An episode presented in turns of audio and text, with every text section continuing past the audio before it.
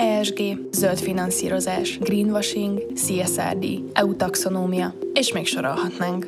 Mostanában sokat halljuk ezeket a kifejezéseket, néha el is veszünk bennük. Ha érdekel, hogy pontosan mit jelentenek és hogyan kapcsolódnak a fenntartató vállalati működéshez, hallgass az ESG Cornert. Podcast sorozatunkban szakértőkkel beszélgetünk a fenntartatóságról, zöld pénzügyekről, etikus vállalatirányításról. A fenntartató működés a megértéssel kezdődik. Tarts velünk! Kedves hallgatók, köszöntjük Önöket a podcastunk első epizódjába. Sorozatunk célja, hogy betekintést adjunk az ESG szemléletről, hiszen a környezeti terhelés csökkentésére, a társadalmi érzékenységre és a fenntartható vállalat irányítási rendszerekre egyre nagyobb figyelem terelődik, és a cégek üzleti stratégiájukat is ezek alapján alakítják. Első adásunkban beszélgető társam Vejsz Ákos, a BDO Magyarország ESG üzletágának ügyvezető partnere. Ebben az adásban célunk, hogy lefektessük az ESG alapjait, és megismerjük, hogy mit akar ez a mozaik szó. Ákos, nagyon köszönöm, hogy itt vagy, üdvözöllek. Köszönöm én is. Miért is csináljuk ezt a podcastet? Igen, ez egy nagyon hagyományos első epizód, hiszen nem egy külsős vendég van, hanem magunk készítjük ezt az adást, és Azért gondoltuk elindítani a podcastet, és azért tartom személy szerint fontosnak, hogy erről ESG témában egy podcastet indítsunk, mert nagyon sok a zaj a téma körül, nagyon sokan hallottak már arról, akikkel én beszéltem, hogy mi az ESG, fontosnak tartják a fenntarthatóságot, de nincsenek tisztában az, hogy pontosan ez mit jelent, vagy mit kell tennie egy adott vállalatvezetőnek, hogyha ESG elvek szerint szeretné működtetni a vállalatát. Nagyon sok az információ, nagyon sok cikket olvashatunk a témában, sok konferencia is van, de azt gondolom, hogy fontos az, hogy legyen egy egy olyan adatközlő felület is, ahol tudunk az alapokról is beszélni, és be tudjuk mutatni azt, hogy, hogy tényleg miért fontos ez, illetve gyakorlati eszköztárat is tudunk az ESG mögé tenni, és azért is indítottuk el ezt a podcast sorozatot.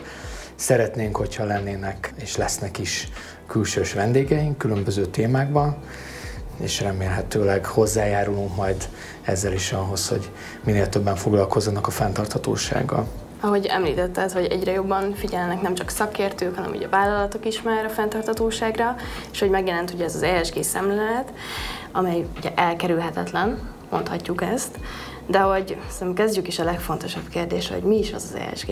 Igen, ez a legfontosabb kérdés, mi is az az ESG, hiszen talán ez az, amiről a Legtöbbet hallunk, de talán nem is tudjuk, hogy mit jelent a betű kombináció. Ugye az ESG, az Environment, Social és a Governance kezdőbetűkből adódik össze. Magyarul a környezeti, a társadalmi és a vállalat irányítási témákról beszélünk. De érdemes talán egyen hátrébb lépni, és beszélni arról, hogy, hogy ennek mi a története igazándiból az ESG-nek, hogy jutottunk el ma odáig, hogy sokat hallunk erről.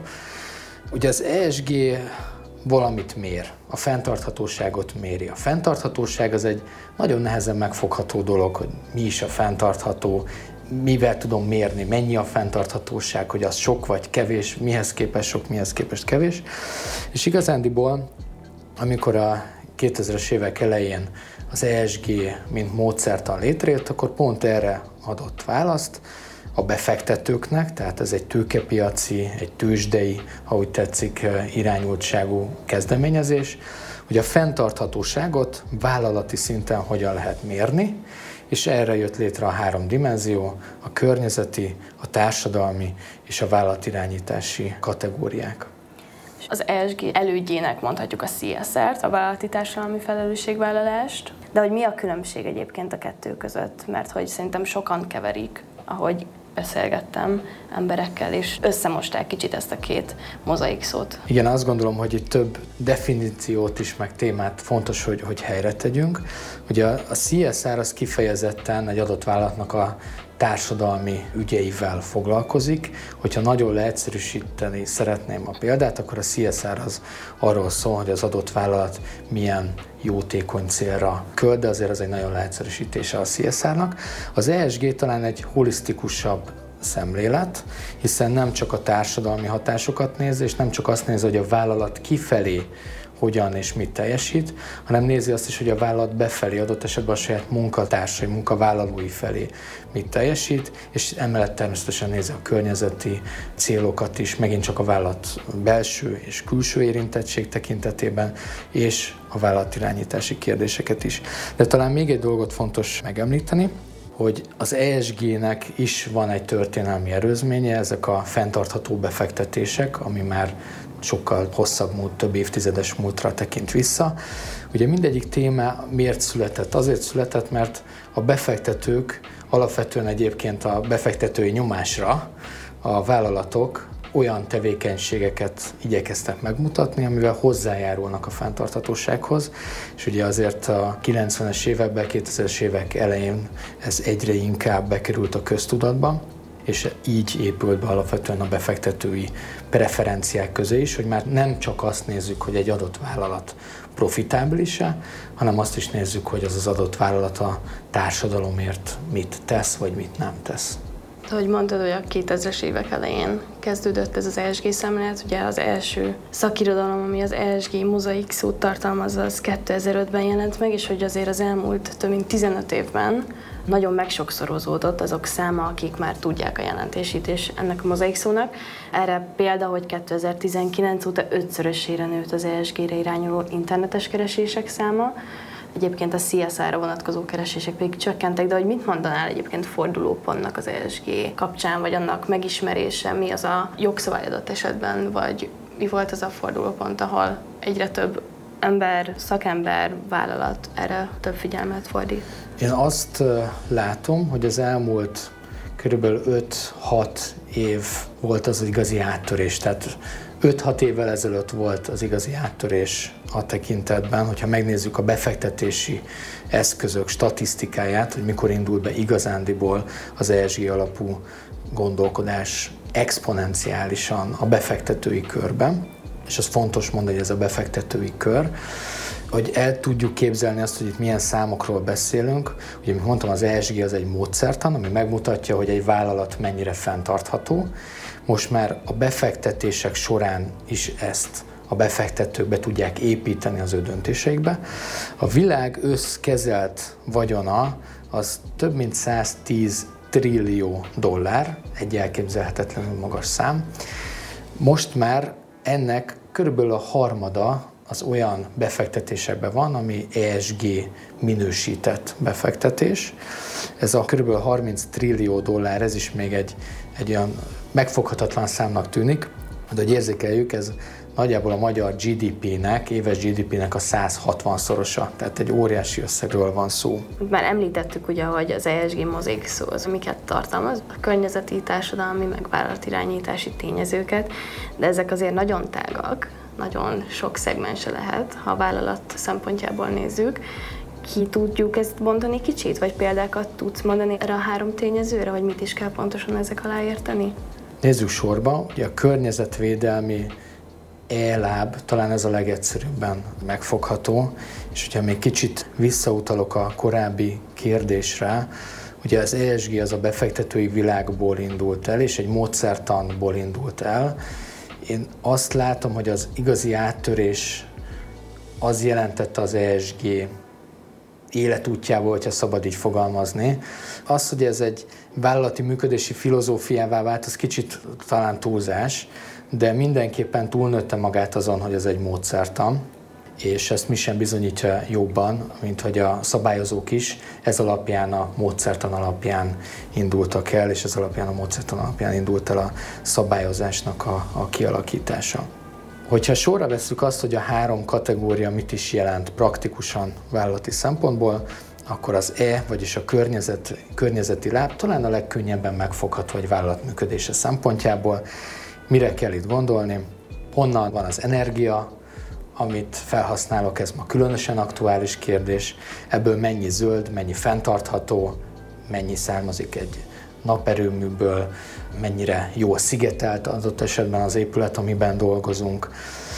De szól arról is, hogy milyen a környezeti terhelése az adott tevékenységnek, milyen a hulladékgazdálkodás, mennyi hulladékot termelünk, mennyi káros anyagot bocsátunk ki, vagy termelünk adott esetben, milyen anyagokat használunk fel az is azt gondolom, hogy egy nagyon fontos, a körforgásos gazdaság kérdésköre is ide tartozik, milyen környezetirányítási standardokat használunk, tehát minden, ami ahhoz a témához köthető, hogy az adott vállalata saját produktumának előállítása során milyen anyagokat használ föl, milyen erőforrásokat használ föl, és ennek mi lesz utána a következménye. A társadalmi hatás talán ez egy kicsit nehezebben megfogható, ugye ez a social, vagyis a társadalmi hatás egy vállalatnak. Itt kettő fontos kategória van.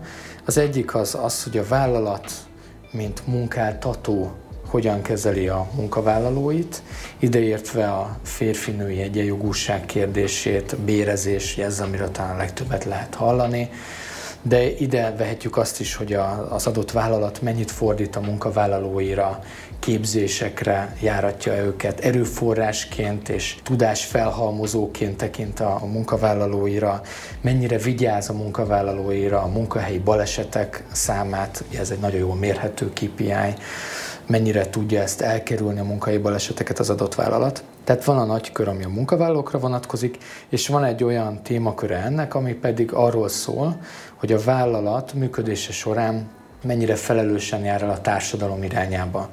Talán, hogyha a CSR-ról már beszéltünk, akkor az ide, ide sorolható be, hogy milyen jótékony programokra költ, mik azok a társadalmi célok, amit felkarol, de még az is ide tartozik, hogy az adott vállalat a termékei, szolgáltatások előállítása során mennyire veszi figyelembe az ügyfél igényeket, mennyire kommunikál az ügyfelekkel, mennyire felelősen használja azokat a márkajelzéseket, amit most már lehet használni az adott termékekre, hogy a zöld fenntartható tényleg valójában az-e, vagy valamilyen anyagot, káros anyagot tartalmaz, nem tartalmaz. Tehát ez erről is szól, hogy a termékeinket hogyan tudjuk a társadalom felé felelősen előállítani. És akkor a harmadik láb az irányítási láb, ugye ez a governance, a vállalatirányításnak lehetne fordítani talán legmegfelelőbben magyarra. Ez pedig arról szól, hogy a vállalat mennyire tartja be a jogszabályi előírásokat, vagy különböző etikai normákat, ami az üzleti életben elfogadott. Ideértve a pénzmosás, terrorizmus és finanszírozás és minden egyéb adó, csalás és, és fraud események, compliance megfelelés. Ezek azok a nagy kategóriák, amit érdemes ide gondolni. De vállalati szemmel ide tartozik az is, hogy mennyire hatékony a vállalat irányítási modellünk, mennyire független például a menedzsment a vállalat tulajdonosaitól, így ez különösen részvénytársaságoknál egy fontos kérdés, és megint csak egy nagyon jól mérhető, százalékos arányban akár mérhető eleme ennek a témakörnek. Itt szerintem még fontos azt is megjegyezni, ugye, hogy ez nem csak az adott egy vállalatra vonatkozik, hanem akár beszállítókra is. Szóval, ha egy cég beszállítókkal dolgozik együtt, és számára fontos az ESG, akkor igenis fog figyelni a számára beszállító cég ESG minősítésére, vagy fenntartatósági jelentésére, hogy az az adott cég szintén betartja ezeket az előírásokat, vagy próbál -e ezeknek megfelelni. Egyértelmű, hogy a reputációkat próbálják ezzel így óvni, de szerintem itt fontos erre is így kitekinteni kicsit. Abszolút, ez egy nagyon-nagyon jó és nagyon valid pont. Ugye az ESG-be beletartozik az érintetti kör, és magába a fenntarthatóságról is, amikor egy vállalatnál gondolkodunk, akkor amikor egy projektet, egy tanácsadói projektet, ESG stratégiát készítünk, akkor az pont ezzel kezdődik, hogy nézzük meg, hogy mi az adott vállalatnak a legfontosabb érintettjei, a legfontosabb stakeholderek. És nyilván ebbe beletartoznak a munkavállalók, beletartoznak a, a, a banki partnerek, beletartozik nagyon sok mindenki, és természetesen a beszállítók is, és ez egy nagyon fontos pont. Nagyon sok jogszabály van előkészítés alatt, ami pont ezt célozza, hogy a beszállítói körben is ezt a megfelelést, ezt biztosítani kell egy nagy vállalatnak különösen. És hogyha egy nagy vállalattal akarunk sikeresen együtt dolgozni, akkor biztos, hogy a közeljövőben fel fognak merülni olyan típusú kérdések, ami az ESG három lábát érinti. Ha már itt szóba jött, hogy miért fontos, ugye mondjuk beszállítók számára ezzel foglalkozni, akkor beszéljünk általánosságban kicsit erről, hogy miért fontos az, hogy a vállalatok ESG-vel foglalkozzanak, nem csak a beszállítók szempontjában, hanem a nagyvállalatok, akiknek ugye beszállítanak más cégek, és hogy milyen előnyökkel jár egyébként az, hogy ESG minősítést kap mondjuk egy cég. Kicsit szétdarabolnám talán ezt a kérdést, abból a szempontból, hogy honnan érkezhet talán ilyen típusú megkeresés a vállalatok felé. Itt három dolgot érdemes szem előtt tartani, és azért fontos az is megjegyezni, hogy a vállalat mérettől nagyon sok minden függ, de majd erre is kitérünk egy kicsit.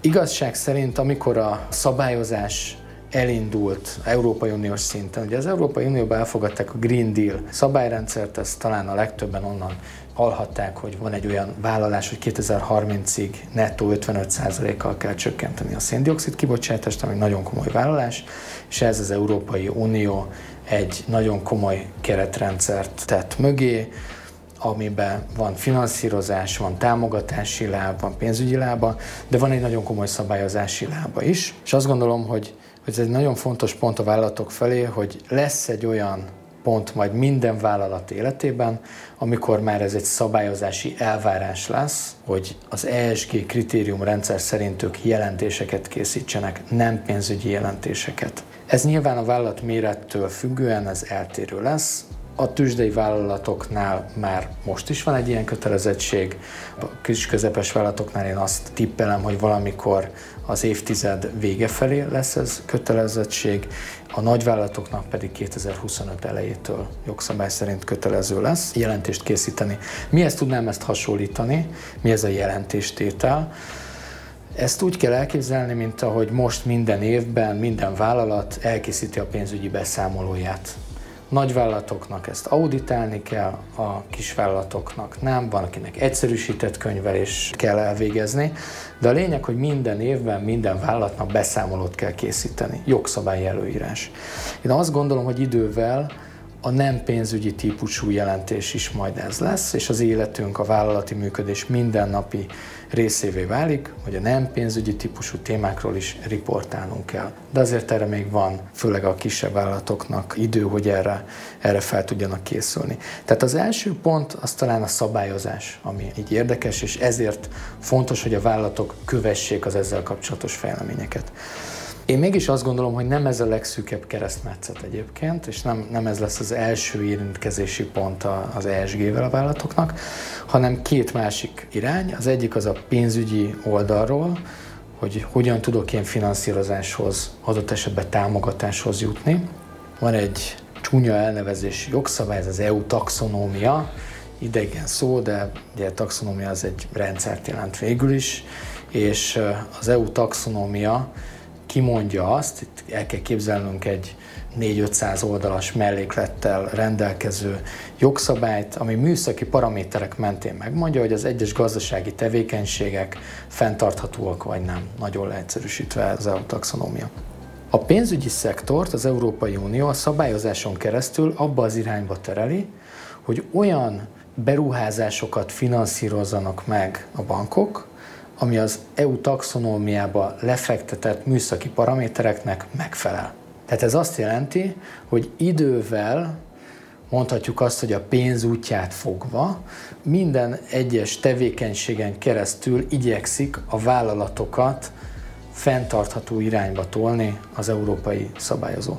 Tehát nem csak a riportolás fontos, hanem az is, hogy ha finanszírozáshoz, beruházáshoz szeretnénk jutni, akkor a bankunk felé is majd kell ilyen típusú adatokat szolgáltatni, mert neki is ezeket kötelezően jogszabályi előírások szerint gyűjteni kell egyébként ezeket az adatokat. És azt gondolom, hogy ahogy most is vannak bizonyos támogatott finanszírozások zöld fenntartható célra, azt gondolom, hogy ez a jövőben is fennmarad, Viszont minden ilyen zöld cél mögé fontos az, hogy ezt dokumentálni tudjuk, ahhoz megint csak adatokat kell szolgáltatni. Tehát riportolás, finanszírozás, és a harmadik láb, amiről kicsit már beszéltünk, ez a beszállítói lánc és a beszállítói kapcsolatok. Ez azért érdekes, mert én azt gondolom, hogy talán ez a legelső vonal, ahol egy magyar vállalat érezheti azt, hogy ESG adatokat kell neki is szolgáltatni. Ugye itt abba kell belegondolnunk, hogy a nagy vállalatoknak, multinacionális vállalatoknak, főleg azoknak, akik tőzsdén vannak, mert most is nagyon komoly riportolást kell elkészíteni a befektetők felé, illetve a szabályozói irányába is bizonyos esetekben, ahol az ESG már elmondott kategóriák szerint kell adatot szolgáltatni, tehát nem szöveges leírást, hogy milyen szépen teljesítettünk, hanem kőkemény adatokat szolgáltatni. És ezt nekik a beszállítói láncban is meg kell jeleníteni, illetve be kell mutatni, hogy ők felelősen a teljes értékláncot átívelően foglalkoznak a fenntartatóság kérdéskörével. Éppen ezért, hogyha egy magyar beszállítói láncban résztvevő vállalat találkozik olyan típusú megkeresések, hogy megkérdezi a partnere, hogy mennyi széndiokszidot bocsát ki az adott vállalat, vagy megfelel-e bizonyos munkajogi normáknak, akkor ez ezért van, hiszen neki ezt dokumentálni kell, össze kell gyűjteni ezeket az információkat, adatokat. És azt gondolom, hogy mivel itt a nagyvállalatok oldaláról hamarabb érvényesülnek a jogszabályi előírások, ezért különösen a hazai KKV oldalról beszállítói vonalon keresztül fognak először érintkezni ezzel a témával. A ha már itt felmerültek, akkor mennyire állnak készen egyébként a magyar vállalatok arra, hogy az ESG jelentéseket elkészítsék stratégiájukba, üzleti stratégiájukba, ezt beépítsék, mert hogy vannak olyan nyugati országok, ahol már ez előrébb tart kicsit, de hogy a magyar vállalatokkal mi a helyzet? Én azt látom, hogy ez sem könnyű megválaszolni általánosan, hiszen nagyon nehéz egy általános vállalatot kiragadnunk. Inkább szétszedhetnénk különböző méretekre, vagy akár arra, hogy nyilvános, nem nyilvános. Én azt látom, hogy a nyilvános társaságok esetében, főleg a nagy tőzsdei cégeknél, a blue chipeknél, ott ezzel a kérdéskörrel már régebb óta foglalkoznak. Tehát vannak fenntarthatósági jelentések, többféle nemzetközi standard szerint készítik el ezeket. A legtöbbnek van ESG minősítése is, ezeket publikálják, elérhetőek a honlapon, transzparensen, hiszen az ESG-nek a transzparencia egy nagyon fontos pontja. Tehát én azt gondolom, hogy a nagy tőzsdei cégek ebből a szempontból előrébb járnak, de hát ott a befektetői elvárás is ezt kikényszerítette már az elmúlt, elmúlt időszakban. A nagyvállalati oldalról én azt látom, hogy egyre többen foglalkoznak ezzel a témával, egyre többen értik és érzik azt, hogy ezzel foglalkozni kell. Sokan egyébként azt kérdezik, hogy milyen jogszabályi elvárások vannak, mire lehet számítani, és hogyan tudok én megfelelni a jogszabályi elvárásoknak. És ahogy a cégméret csökken, úgy nyilvánvalóan az információ is egyre kevesebb, viszont ott van talán még a legtöbb idő felkészülni, kivéve a beszállítóknál, arról ugye már beszéltünk. Tehát egységesen nehéz ezt értékelni, az biztos, hogy amit látok akár a BDO hálózaton belül beszélgetve a többi ESG partnerrel, Nyugat-Európában, Egyesült Államokban azért jóval előrébb járnak ebben a témában, de például a régiót tekintve én azt gondolom, hogy Magyarországon egy sokkal nagyobb hangsúly van ezen a témán, és a vállalatok is nyitottabbak erre. Nagyon komplex ez, amit most elmondtál. Miből áll egy ESG tanácsadás? Milyen területekre lehet ezt osztani? Beszéltünk itt befektetésekről, már zöld finanszírozásról is, stratégiába beültetésről, de hogy ezeket hogyan lehet talán picit jobban kategorizálni? Én úgy szoktam mondani az ügyfeleknek is, hogy nekünk három olyan fő kategória van, amivel foglalkozunk, és nagyon szertágazó a téma, hogy, ahogy te is mondtad, talán ebbe a háromba azért be tudunk szinte mindent illeszteni. Az első kategória az az ESG megfelelésnek mondhatjuk. Beszéltünk egy kicsit arról, hogy sok jogszabály van előkészítés alatt, vagy éppen már már elfogadott, de még nem hatályos jogszabályok, amiből azért már látjuk azt, hogy egy nagyon komoly jelentéstételi kötelezettség lesz a vállalatoknak viszonylag rövid időn belül, főleg a nagyvállalatoknak.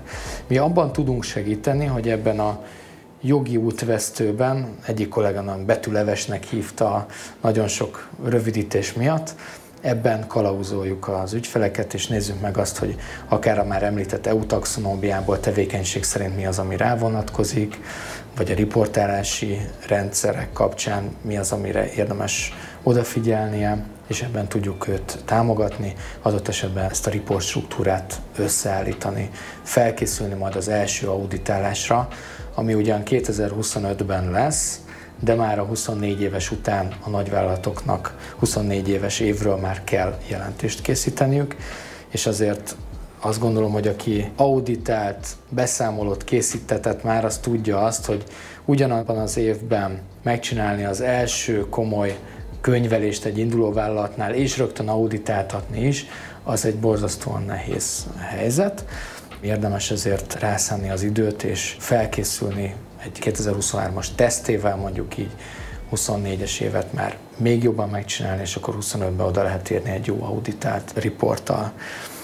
Tehát ebben a jogi útvesztőben tudjuk segíteni az ügyfeleket. Tudunk segíteni az ügyfeleknek abban, hogy az ESG, mint már említettem, talán kicsit túlnőtt azon, hogy ez egy módszertan, és kicsit egy ilyen vállalatirányítási eszköz is lett. Tudjuk segíteni a vállalatokat abban, hogy ezt az üzleti stratégia részévé tegyék, egy ESG stratégiát készítsünk el, hiszen azért itt olyan beruházásokról beszélhetünk, aminek a megtérülés ideje nyilván hosszú, hogyha például egy energiahatékonysági beruházást szeretnénk a vállalatban megtenni, illetve olyan termékfejlesztésről lehet szó, ami megint csak arra készül már fel, hogy más lesz a környezetünk 10-20 év múlva, vagy felkészül arra, hogy milyen kockázatok érhetik az adott vállalatnak a tevékenységét. Gondoljunk bele mondjuk egy mezőgazdasági vagy egy élelmiszeripari cégbe nagyon komoly fizikai kockázatok merülhetnek fel, nem kell túl sokat visszaemlékeznünk arra, hogy az idei nyár az hogy nézett ki, mennyire asszályos volt. Egyébként nem csak a nyár, hanem az egész év. Tehát ezeket a kockázatokat, ezeket fel kell mérni, és nyilván utána kell megfelelő kezelési eszköztárt mögé tenni. Egy stratégia akkor jó, amikor megfelelő akciótervek is vannak mögötte, nem csak szép dolgokról beszélünk, hanem konkrét, mérhető, végrehajtható vállalások is vannak mögötte, hiszen a transzparencia jegyében egyébként pont ezt részesítik előnybe, vagy ez fontos a befektetőknek, meg a partnereknek is. És a harmadik láb az pedig a zöld pénzügyek, fenntartható pénzügyek, fenntartható finanszírozás. Erről még nem beszéltünk, de a Magyar Nemzeti Bank számításai szerint, ha jól emlékszem, akkor 50 ezer milliárd forint beruházást kell megvalósítanunk ahhoz, hogy a fenntartható célokat elérje a magyar gazdaság. Azért több évtized alatt kell ennyit elkölteni, de azért évente ez nagyjából a GDP-nek olyan 2-3-4 százaléka a beruházást tekintve. Ez így már egy nagyon nagy szám, hiszen minden évben ennyit el kell költenünk. És fontos kérdés az, hogy miből lesz erre forrás, vagy milyen források érhetők el és ebben igyekszünk támogatni az ügyfeleknek. Ahogy említettem, már banki oldalról van több zöld finanszírozási lehetőség is, de hiszem azt, hogy ez a kör ez még bővülni fog a jövőben. Úgyhogy riportálás és jogi útvesztőben való eligazodás, stratégiakészítés és zöld pénzügyekben tudunk segíteni. Mert beszéltünk a fontosságáról, előnyeiről, Miért érdemes pont ma erről beszélni? Ahogy említetted a nyarat, meg az asszályt, ez már egy szemlélet, hogy miért lehet ez most nagyon kiemelkedően fontos. Miért érdemes erről ma, ma beszélni?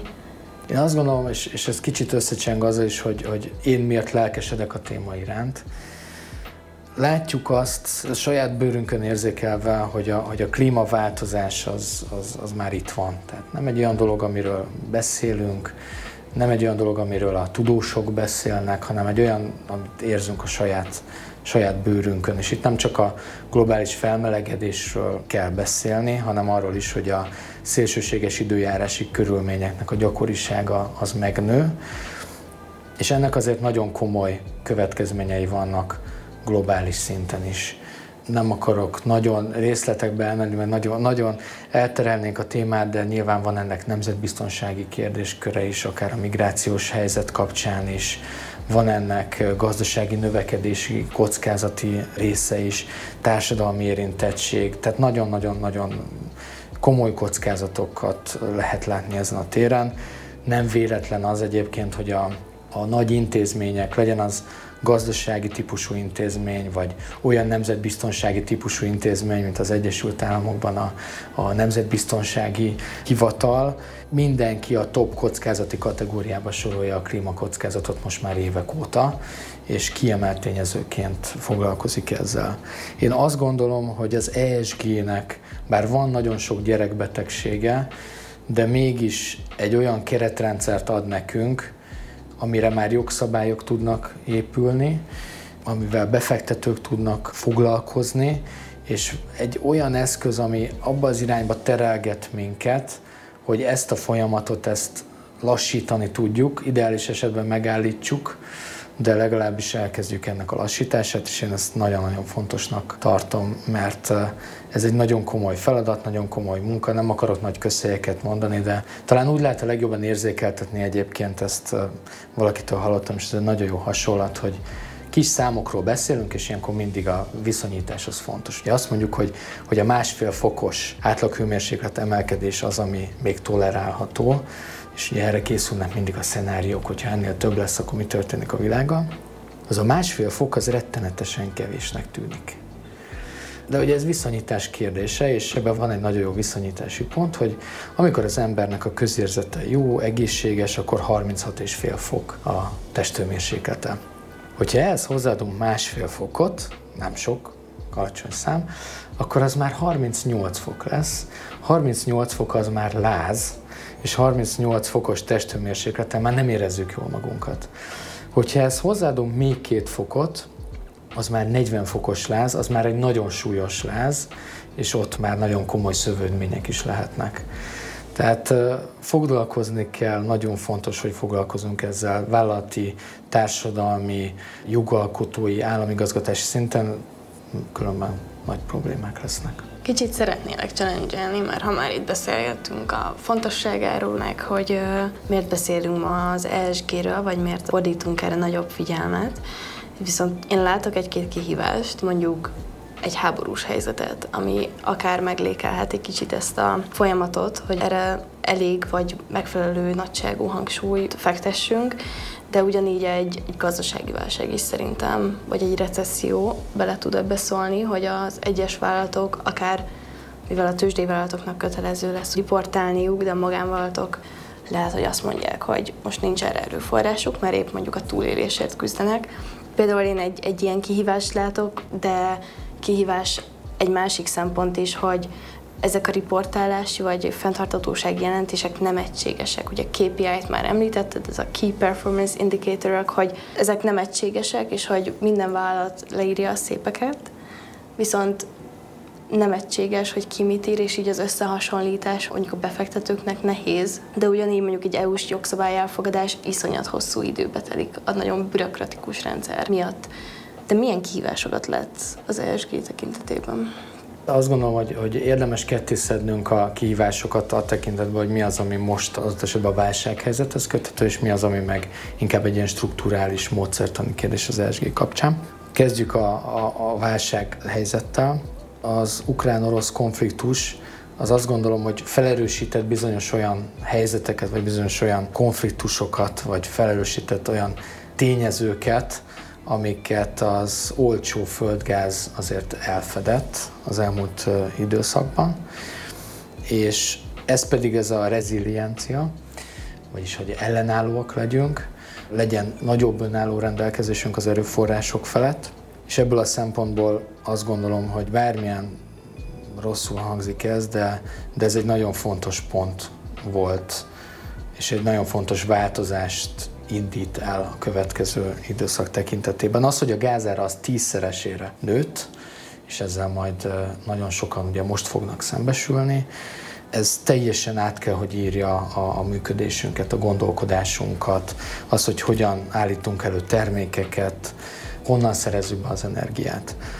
Én azt gondolom, hogy hogy ez rávilágított, a válság rávilágított egy olyan problémára, amivel nagyon fontos, hogy foglalkozzunk, és én azt remélem, hogy ezt a válságot fel tudjuk arra használni, hogy egy sokkal fenntarthatóbb, sokkal inkább az elektromosság irányába, elektrifikáció irányába toljuk el a gazdaságnak a működését, viszont használjuk is ki erre ezt a válsághelyzetet, Hiszen ilyenkor mindig az ember könnyebben elfogad bizonyos diszkomfortos helyzeteket, hiszen tudja, hogy, hogy egy válság az ezzel jár. Gondoljunk vissza a Covid-ra, elfogadtuk azt is, hogy otthon kellett maradni, akkor az volt a fontos, az volt a helyzet, most meg megint egy másik válságos helyzetben vagyunk, és használjuk fel ezt az időt arra, hogy sokkal több zöld típusú energiába fektetünk.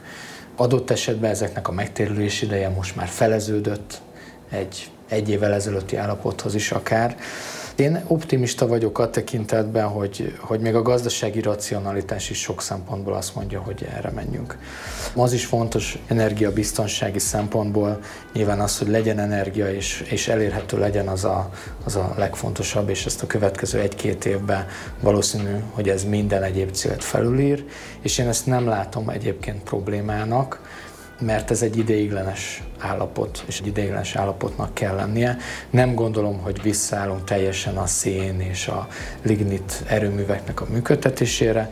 Ez most egy helyzet, amit meg kell oldanunk, de emellett el kell kezdeni felépíteni azokat a kapacitásokat, ami biztosítja azt, hogy egy olcsó, stabil, elérhető energiaforrás legyen Magyarországon is, meg nyilván Európában is, azért ez egy kulcskérdés. Úgyhogy én azt látom, és ebben azért nagyon sok olyan véleményformáló egyébként ugyanezt mondja, hogy, hogy inkább ki lehet használni ezt a válságot, semmint teljesen visszafordulni egy másik irányba. Meg egyébként azt is látom, hogy a jogszabályi vállalások is, és a konszenzus, ami említetted, hogy nagyon lassan születnek döntések az Európai Unióban, de amikor megszülettek, akkor utána meg nagyon nehéz ezeket visszacsinálni. Ez nyilván a lassúság mellett szerintem ez akár még egy jó is lehet, és az, hogy lassan lehet visszacsinálni ezeket a szabályokat, azért az abba az irányba tereli a, a gondolkodás, hogy ezeknek a jogszabályoknak meg kell felelni, és így kell működni a következő időszakban. Tehát én azt látom, hogy, hogy ebből a szempontból az orosz-ukrán konfliktus az, az akár lehetőség is lehet. És akkor a másik kérdés az az ESG módszertan. Az ESG-ről elmondtuk azt, hogy valahogy a mozaik szó, hogy a 2000-es évek elején született meg, tehát azért relatíve egy új dologról van szó, nagyjából az elmúlt öt évben futott fel a befektetéseknél is ez a kategória. Jogszabályi oldalban maga a működési filozófia az most kezd beépülni, tehát még az elején vagyunk ennek. És szerintem ebbe beleférnek gyerekbetegségek, mondhatjuk így, belefér az, hogy sokféle egymással versengő módszertan van, amik adott esetben egyébként ellent is mondhatnak egymásnak, nyilván ez nem jó, azt is látni kell, hogy a, a szabályozók is ezt felismerték, és nem tartom kizártnak, hogy a jövő az abba az irányba megy, hogy minél több standardizált jogszabály, minél több standardizált adat elvárás jelenjen meg, hiszen az Európai Unióban is a most előkészítés alatt álló jogszabályok pont ezt a célt szolgálják, hogy egységesítsék a vállalatok felé az adat igények megfogalmazását, és standardizálják az adatbekérést. De egyébként, hogyha belegondolunk, akkor maga a számviteli standardoknak az előállítása, elkészítése és a globális számviteli standardoknak a létrehozása is több évtizedet vett igénybe. Én azt gondolom, hogy az ESG-nél ennyi időnk nincsen, meg talán egy kicsit más is a világ most, mint amikor a számviteli standardokat létrehozták, de az tény, hogy, hogy azért vannak ebben még fejlesztendő területek. A vége felé közeledve kicsit személyesebb kérdéskör felé venném az irányt, hogy te személy szerint mikor találkoztál egyébként az ESG-vel, vagy miért döntöttél úgy, hogy ezzel szeretnél foglalkozni, vagy több figyelmet erre szentelni? Én nagyjából, ha jól emlékszem, már három-négy évvel ezelőtt találkoztam először a fogalommal, illetve azt mondanám, hogy akkor kezdtem el úgy intenzívebben foglalkozni ezzel, nagyon intenzíven meg mondjuk két évvel ezelőtt. Nagyon sok olyan emberrel találkoztam ez alatt az időszak alatt, akik régóta foglalkoznak környezetvédelemmel, vagy akár CSR tevékenységgel segítik a vállalatoknak a fenntartatósági jelentés elkészítést, akár civil szervezetként vesznek részt ilyen típusú munkákban, hiszen itt rengeteg mérnöki munka is van. És az én hátterem az egy elemző, tanácsadó, stratégiai tanácsadó, legalábbis én ez az, amiben jól érzem magam, ez az, amiben otthonosan mozgok, és nekem nagyon tetszett az az ESG-be, hogy ez egy, egy holisztikus szemlélet, Itt egy olyan módszertanról beszélünk, ami a vállalatnak a teljes működését lefedi, ráadásul minden vállalatra azért alkalmazható legyen az egy, egy, egy termelőcég, vagy egy, vagy egy biztosító, vagy egy, egy, egy bank, vagy egy élelmiszeripari vállalat, vagy mezőgazdasági cég, tehát ez egy nagyon jó holisztikus módszertan, és azt is látom, hogy itt stratégiai megközelítés kell ahhoz, hogy a vállalatok ebben sikeresek tudjanak igazándiból lenni. És abban meg személy szerint hiszek, ahogy már mondtam, hogy, hogy kell egy változás ebben, és ebben a változásban, ebben a, ugyanúgy a vállalati oldalnak is részt kell venni, mint a társadalom többi szereplőinek, az állami gazgatásnak, jogalkotónak és az egyénnek is természetesen. De ebben a vállalati szférának nyilván egy kult szerepe van, és én nagyon nagy lelkesedéssel szeretném támogatni a vállalatokat abban, hogy megtalálják ebben az útjukat, a sikerüket, és azt is látom egyébként, hogy ennek van pénzügyi hozadéka, hogyha a vállalat megfelel az ESG kritériumoknak, és beépíti a saját működésébe, ami megmutatkozhat abban, hogy könnyebben fog tudni munkavállalót szerezni. Ezt a saját példámon is el tudom mondani, hiszen a ESG téma iránt a fiatalok nagyon lelkesednek. Zsófi is azért ül itt, mert, mert nagyon szereti ezt a témát, és nagyon sokan keresnek meg egyébként. És ez lelkesíti egyébként az embert, látja azt, hogy, hogy van egy olyan új generáció, aki tenni akar azért, hogy a világ egy jobb hely legyen. És alacsony a fluktuáció, ez egy mérhető dolog, könnyebb munkaerőt felvenni, a kockázatokat könnyebben tudja kezelni a vállalat, Hozzátartozik egyébként az is, hogy szerintem nagyon sok elemét ennek csinálják a, a, a vállalatok a mindennapi működésben, csak lehet, hogy nem így feltétlenül nem így fogalmazzák meg maguknak. Energiafüggetlenség, energiabiztonság, honnan lesz energiánk, mennyiért, az is egy üzleti kérdés, most egy napelemparknak sokkal jobb a megtérülése, érdemesebb a beruházni, vagy nem. Tehát ez mind a költség tényezőket tudja javítani, és én azt gondolom, hogy a termékfejlesztésnél is, hogyha egy vállalat a körforgásos gazdasági egyében megnézi, hogy mit tesz bele az adott termékbe, mi a procedúrája, mi az életciklusa a terméknek, amíg a végén hulladék lesz belőle, azzal költséget is meg tud takarítani, illetve az ügyfelek felé, vagy a fogyasztók felé is egy olyan terméket tud előállítani, amivel sokkal jobban tudnak azonosulni, és sokkal szívesebben vásárolják, tehát ez pedig a, a bevételi hasznokat tudja növelni. Tehát kockázatot lehet csökkenteni, bevételt növelni, fluktuációt csökkenteni, és azt is látom, hogyha nyilván az a cég, aki rendben van, vállalatirányítási szempontból, az például könnyebben tud hitelt felvenni, hiszen egy bank sokkal szívesebben finanszíroz egy ilyen entitást. Úgyhogy visszakanyarodva engem a személyes motivációra, tehát engem nagyon, nagyon motivált az, hogy, hogy én is valamit tegyek, Nekem édesapám növénynemesítő, ezzel foglalkozott egész életében, kutató, és már a 90-es években foglalkoztak azzal, hogy a klímaváltozásnak milyen hatása van a növényekre, búzára, zabra, hogyan változnak ezek különböző levegőszéndiokszid koncentrációs szint mellett, hogyan változik a, a növényeknek a terméshozama, a szárazságot hogyan bírják. És uh, gyerekként volt lehetőségem ott ezekbe a kísérleti laboratóriumokba bekukantani, és ez nagyon, nagyon érdekes volt, úgyhogy annak meg külön örülök, hogy most a, az ESG vonalon ezzel a környezeti oldalral is tudok foglalkozni. Nekem is személy szerint ez az ilyen holisztikus szemlélet, ami talán így, vagy ezért is kapott el ez a témakör talán, mert azt érzem benne, hogy van benne zöld, meg fenntartatóság, meg klímavédelem, de közben nagyon érdekes szerintem ez a zöld finanszírozási szegmense is az ESG-nek, de ott van a jogi, ami engem kifejezetten nagyon érdekel, és nagyon jó egy olyan témával foglalkozni, ami ennyire sok mindent felölel, és talán ami nekem az ilyen személyes tapasztalatom volt, hogy nagyon sok reklámot lehetett látni, meg cégek PR stratégiájukban, hogy ők mennyire zöldek, stb. Most, hogy egyre jobban belásom magam, jobban ki tudom szűrni azt, hogy mi az, amit ebből el lehet hinni, vagy mi az, amit én is akár zöldnek mondanék. Az ESG-nek az ilyen jogi területe talán, ami a legjobban érdekel, Neked van ilyen, amiben egy jobban belástál magad az ESG tekintetében? Hát én azt gondolom, hogy mind a három, amit említettem, az, az, az tényleg fontos. ESG stratégia az a terület, ahol részt veszek ezekben a projektekben, és a zöld finanszírozás, de nyilván a jogi rész is rettenetesen fontos, és annak a ismerete, megértése, és a csapaton belül, a BDO-n belül is ezzel a három témával egyelő súlyjal foglalkozunk. Egyébként az is nagyon fontos, ha már egy kicsit a BDO-ról beszélünk, hogy nemzetközi szinten a BDO-nak van egy nagyon komoly tudásközpontja ESG-ben, és pont a téma komplexitása miatt nagyon fontos az, hogy legyen egy, egy ilyen információ megosztás, hiszen nagyon sok jogszabály van, ami ugyanúgy új Németországban, Hollandiában, Magyarországon, Romániában, minden EU tagállamban, és ugyanúgy tanuljuk egymástól, és nézzük azt, hogy, hogy pontosan mi várható, információt tudunk megosztani. Szerintem ez egy, ez egy nagyon-nagyon jó lehetőség, és, és a stratégiai része az, mivel nekem ilyen hátterem is van az előző munkáimból, ami, ami azt gondolom, hogy pont a téma komplexitása miatt így a legérdekesebb.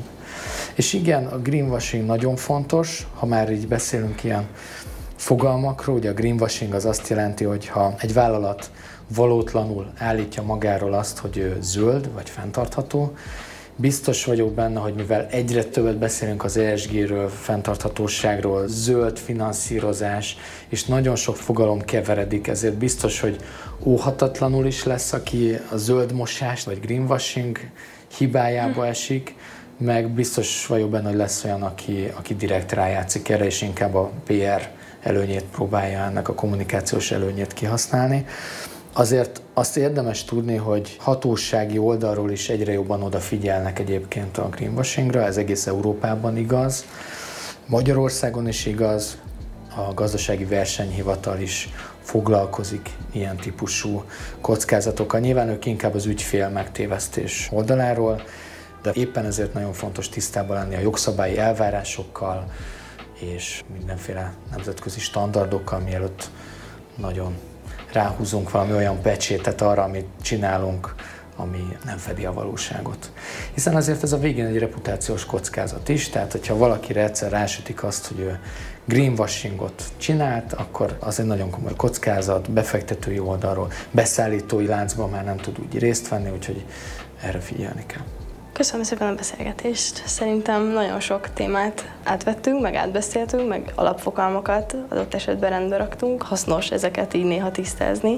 Úgyhogy nagyon köszönöm szépen a beszélgetést. Köszönöm én is.